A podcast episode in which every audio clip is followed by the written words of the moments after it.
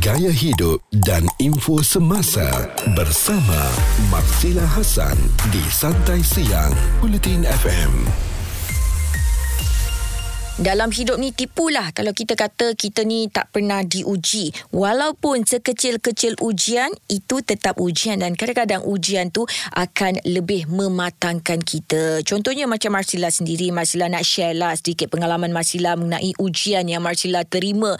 Kalau sebelum ni Marsila pernah berkahwin dengan seorang lelaki yang mampu memberikan segala-galanya. Kata orang tu kita nak beli apa, nak apa, semua kita boleh dapat. Tapi lepas Marsila berpisah dengan bekas suami suami itu Marsila rasa itu ujian yang paling besar sekali dalam hidup Marsila. Sebab masa tu macam mana eh kita nak biasakan diri daripada hidup yang orang kata mewah kita perlu beralih kepada kehidupan yang sederhana. Ha, masa tu Marsila memang rasa struggle sangat sebab kita nak bina hidup baru nak bermula semula tu yang susah. Dan Marsila tak give up sebab Marsila rasa oh sebenarnya sebagai seorang perempuan kita tak perlu pun nak hadap sangat dengan duit lelaki. Kita tak perlu nak mengharapkan suami ataupun sesiapa sajalah untuk kita uh, penuhi setiap uh, keperluan dan juga kehendak kita. Sebab tu Marsila sekarang ni kerja keras untuk dapatkan apa yang Marsila nak dan ujian yang Marsila terima tu sebenarnya mematangkan Marsila daripada segi pemikiran, gaya hidup dan sebagainya sebab sekarang ni kita hidup lebih kepada apa yang perlu uh, bukan apa yang kita hendak. Itu antara ujian yang Marsila tempuhi dan Marsila rasa alhamdulillah lah ujian tu Marsila redha dan uh, sekarang sekarang ni rasanya macam dah berjaya lepasi ujian itu.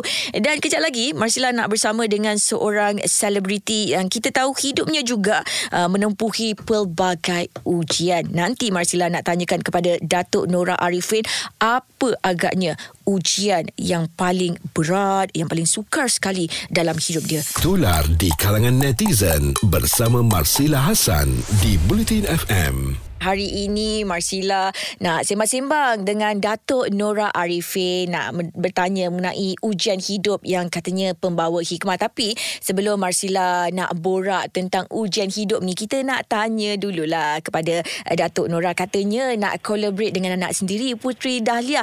Lagu tu dah siap record eh Datuk? Okey, uh, terima kasih selamat pagi Marsila. Mm-hmm. Alhamdulillah um, apa ni semuanya dah selesai dah siap rekod apa semua cuma tunggu final touch up je lah uh-uh. so apa uh, yang buat Datuk uh, setuju nak collaborate dengan anak sendiri ni Datuk Alright, uh, sebenarnya kami dapat peluang ni kira ke, ke apa nama ni sokongan daripada Kementerian Komunikasi lah. Mm-hmm. Jadi saya peluang ni untuk untuk buat satu konten untuk buat satu lagu yang yang lain daripada kebiasaan saya buat sebelum ni, uh-huh. which is uh, uh, bersama kolaborasi dengan anak sendirilah. Mm-hmm. Uh, so at least benda ni sampai bila-bila pun boleh dijadikan legasi kan. Uh-huh, betul. Bila-bila ingati ya so insyaallah macam itulah okey. Datuk hmm. Nora sendiri kita tahu memang ada di level sendiri. Tak payah nak mention banyak-banyak dah. Satu Malaysia dah tahu dah datuk Nora Arifin kan? Okey so datuk adakah bila Putri Dahlia ni nanti collaborate dengan datuk itu orang kata akan jadi batu loncatan untuk Putri Dahlia ni lebih orang kenal Okey, uh, sebenarnya sejujurnya saya sebagai uh, penyanyi dan juga sebagai ibu kan, uh-huh. saya melihat Putri Dahlia ni uh, dia, dari segi bakat dia tu jauh lebih lebih terkedepan daripada uh-huh. saya. Contohnya macam uh, dia boleh buat lagu dengan baik. Uh, uh-huh. Saya tak pandai, saya tak pandai buat lagu. Okey, dia uh, pandai lah. Uh, dia pandai dia uh-huh. pandai buat lagu dia pandai cari melodi dan uh-huh. uh, semua uh, bagus lah uh-huh. and then dia juga boleh buat lirik dengan baik uh-huh. both English Malay and then uh, satu lagi dia juga boleh ini advantage advantage yang ada pada uh-huh. dia lah kan uh-huh. uh, kelebihan uh, dia boleh menguasai bahasa Inggeris dengan cukup baik okay. I think that's why uh, dia punya penerimaan dia boleh diterima dia can penetrate uh-huh. market English uh, easily kan uh, dengan dengan platform yang ada sekarang kan. Uh, so I think uh, dia lebih menyerlah dan saya support lah dari belakang sebagai seorang ibu dan sebagai seorang orang lama lah insyaAllah. Ah, yelah kan mana hmm. tahu ada rezeki nama dia boleh menyerlah kan dalam industri hiburan tanah air ni. Okey Datuk Betul. lepas ni Marsila nak tanya sebagai seorang ibu bila anak bagi tahu yang dia pun nak join industri muzik mestilah Datuk sendiri kan dah bertahun-tahun dalam industri industri kita tahu macam mana uh, ranjau kehidupan dalam industri ni sebagai seorang ibu. Datuk risau ke tak risau? Sekejap lagi Datuk kena kongsikan. 10 pagi hingga 3 petang bersama Marsila Hasan di Santai Siang Bulletin FM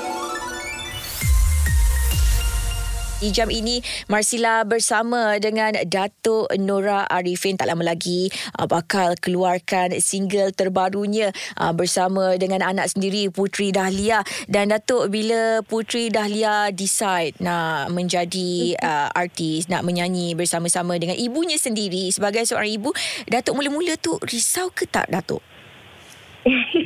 Okey, uh, sebenarnya bakat dan Putri ada ni memang kami saya dengan arwah dulu memang dah nampak daripada Mm-mm. kecil lagi kan.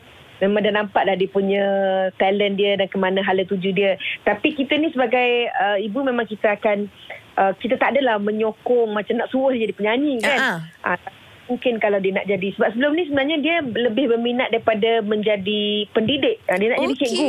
nak jadi cikgu. Uh, sebenarnya dia ke situ lah tapi uh-huh. mungkin sementara menunggu uh, habis sekolah dan sebagainya uh-huh. mungkin tapi pak dia punya arah tuju tu jauh jadi lain sikit dia nak uh-huh. dia nak menyanyi. Jadi kita kita hanya support uh-huh. dan bagi saya uh, kita sebagai uh, orang lama kita saya hanya advice lah saya hanya uh-huh. orang kata 30 tahun pengalaman dalam industri tu saya hanya boleh uh, menasihati dia uh, uh-huh. memang uh, melangkah dalam industri muzik ni bukanlah mudah seperti yang disangka uh-huh. uh, akan banyak dugaan dan cabarannya tapi kita kena tough lah uh, and when you believe in yourself uh-huh. you believe in your talent uh, insyaallah you can go betul uh, can go far you can go all the way insyaAllah. Mm-hmm. sebab mm-hmm. uh, macam Datuk sendiri nak bertahan 30 tahun dalam industri suka duka tu banyak akan Datuk kan? Kita tak naklah nanti Putri Dahlia tu sekadar namanya sekejap saja. Kalau boleh nak jadi macam ibu dia? Ha uh. sampai berpuluh-puluh tahun. Orang sebut-sebut lagi Uh, saya, saya tu cakap dekat dia uh, Masilah jangan uh-huh. jadi macam saya. Jadi lebih baik daripada saya. Okey. Itu nasihat selalu ibu-ibu bagi kan dekat anak dia. Okey datuk ini kalau kita topik kita hari ni kan tentang ujian dan sebagainya. Ah sekejap lagi Marsila nak tanya pada datuk. Mungkinlah sebagai anak seni banyak kan ujian-ujian yang datuk perlu lalui. Ah selepas ini datuk boleh kongsikan apa agaknya suka duka uh, kehidupan sebagai anak seni. Dengarkan muzik terbaik 90-an hingga kini bersama Marsila Hassan di Santai Siang. Dalam hidup ni kita perlu melalui pelbagai ujian. Kata orang tu ujian ni mematangkan kita dan ada juga ujian yang dalam hidup ni membawa hikmah. Untuk Datuk Nora sendiri sebagai anak seni ujian-ujian yang terpaksa Datuk tempuhi ada tak Datuk rasa oh ujian ni lah yang mematangkan Datuk? Uh, saya rasa saya rasa kita sebagai manusia ni memang kita tak boleh lari kan Mm-mm. daripada ujian kan. Betul. Siapa-siapa pun kalau kita tanya orang kaya pun orang kaya dia ada ujian dia juga. Betul. Ha, jadi memang masing macam tu.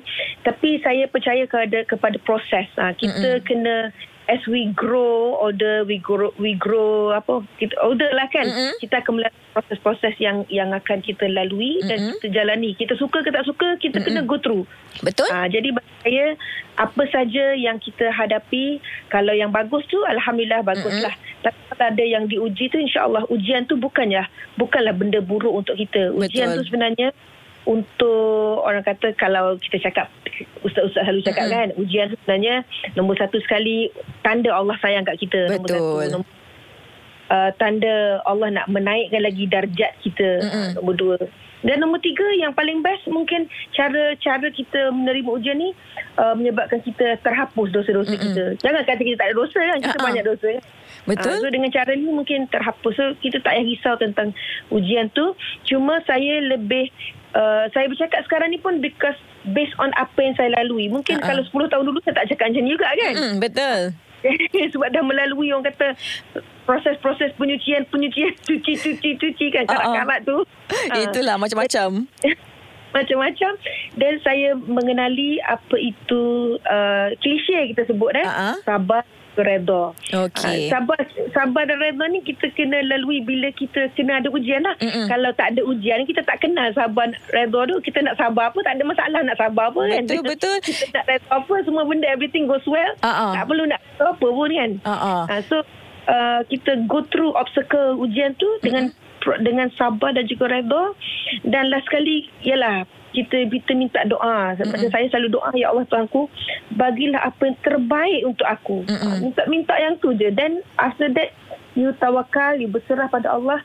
Then you akan nampak uh, bila benda tu berlaku you akan nampak satu-satu hikmah yang Allah susun tu. Uh, maknanya kadang-kadang macam saya lah contoh kan mm-hmm. orang kita sayang. Uh, tak tak dapat orang kata keperitan yang tak ada dah lebih perit daripada kematian ni. Mm-hmm. Kalau kita masalah rumah tangga ke, bercerai ke, bergaduh ke, mm-hmm. apa ke, kita still boleh jumpa orang tu. Betul. Kalau ada pacar, mm-hmm. kalau kita orang kata masih boleh jumpa lebih nampak depan mata kan. Betul. Walaupun kita tak suka. Contoh ah, betul. kan. Tapi tapi bila kita kematian ni kita tak boleh dah. Tak uh-uh. boleh dah. Boleh dah. Uh-uh. Ha, jadi Uh, saya bila tu saya nampak uh, dan saya punya tok guru selalu pesan dia kata Nora anggaplah segala apa dia yang kita lalui ni sebagai sebagai orang kata tarbiyah kan uh-huh. Allah nak ajar kita dan kita akan tengok hikmah dia mungkin Betul. Allah ambil kita Allah ambil sesuatu yang kita sayang uh-huh. Allah akan ganti dengan yang lebih baik Betul uh, insyaallah kan Ah ha, ganti dengan lebih baik tu tak semestinya dapat pasangan lebih baik ke? Bukan. Mm-mm. kehidupan yang lebih baik lebih baik. Ha, jadi itu yang kita minta lah. Sebab kita pun tak tahu apa yang apa yang terbaik untuk kita kan. Jadi betul. Allah saja tak kita kena serah lah. Kena follow the flow je Marcella. Betul-betul. Marcella setuju sebab kalau macam Datuk cakap tadi kan kalau ujian kita berpisah dengan pasangan kita at least boleh kita jumpa lagi macam Marcella dah pernah berpisah dengan ex-husband. Marcella masih boleh lagi jumpa dia hari-hari ke tiap-tiap minggu ke kan. Betul. Tapi betul. bila ada kita, anak. Tak ada anak. Tak ada anak. Uh-uh. Tapi contoh kalau orang ada anak. Contohlah uh-uh. kalau orang ada anak boleh memeluk ayah memanggil ayah walaupun uh-huh. Kita berpisah dengan pasangan kita lain cerita. Betul. tapi anak tak, tak putus. Ha, dia Betul. macam tu. Ikatannya tu sampai bila-bila kan kita tak boleh nak pisahkan. Betul. Dan Datuk sendiri uh, pastinya kita ni bila kehilangan orang yang tersayang pergi buat selama-lamanya kita akan rasa patah hati, rasa nak give up lah dengan kehidupan ni. Datuk pula macam mana? Kejap lagi Datuk kena share. Marsila Hasan di Santai Siang setiap Isnin hingga Jumaat bermula 10 pagi di Bulletin FM. Datuk Nora Arifin sekarang ni bersama dengan Marsila untuk kita bercakap mengenai ujian pem membawa hikmah. Datuk Nora sendiri pernah melalui ujian yang cukup besar sekali dalam kehidupan, kehilangan suami tersayang, kehilangan anak tersayang, pergi buat selama-lamanya.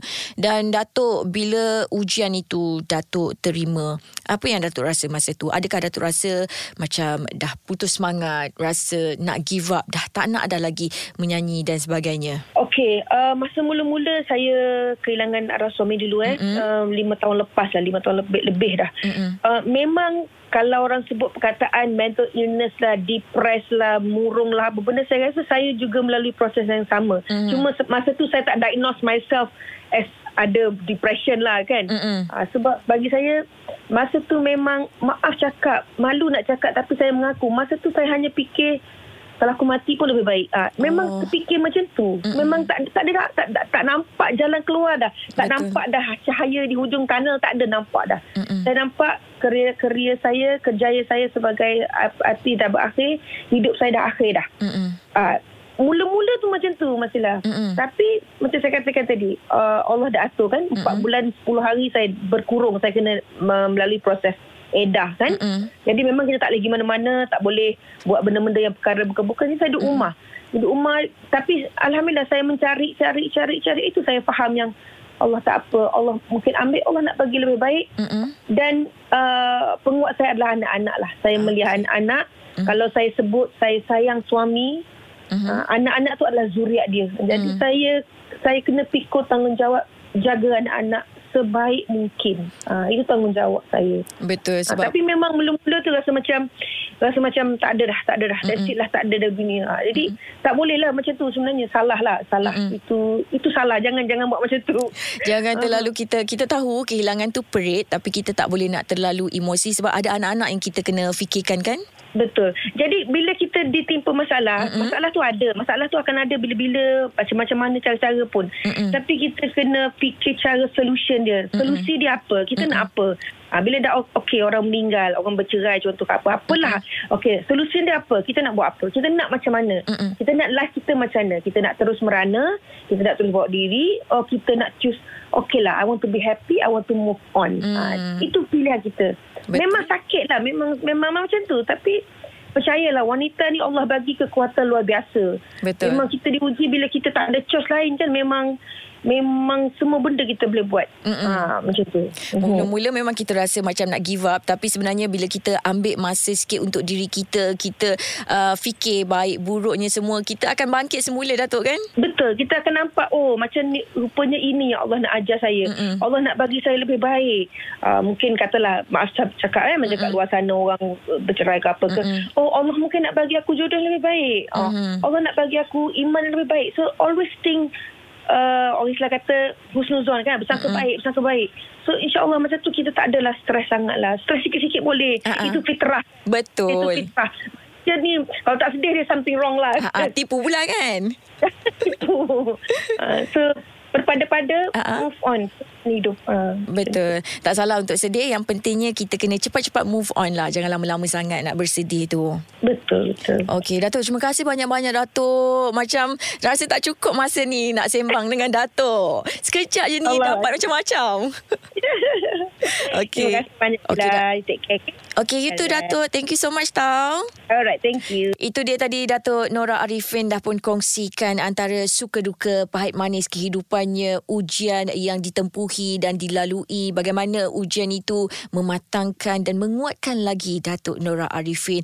Dan untuk anda kalau anda sekarang ini melalui pelbagai ujian kadang-kadang kita ni rasa dah tak sanggup dah nak tempuh ujian yang kita lalui itu jangan give up. Uh, jangan sesekali fikir kita nak stop nak putus asa jangan. Yang pentingnya kita kena banyak berdoa kepada Tuhan dekatkan diri dengan pencipta supaya hati kita ni lebih tenang. Anda kena ingat uh, di setiap ujian ujian yang Allah berikan kepada kita tu insya-Allah ada hikmah yang menanti di sebaliknya.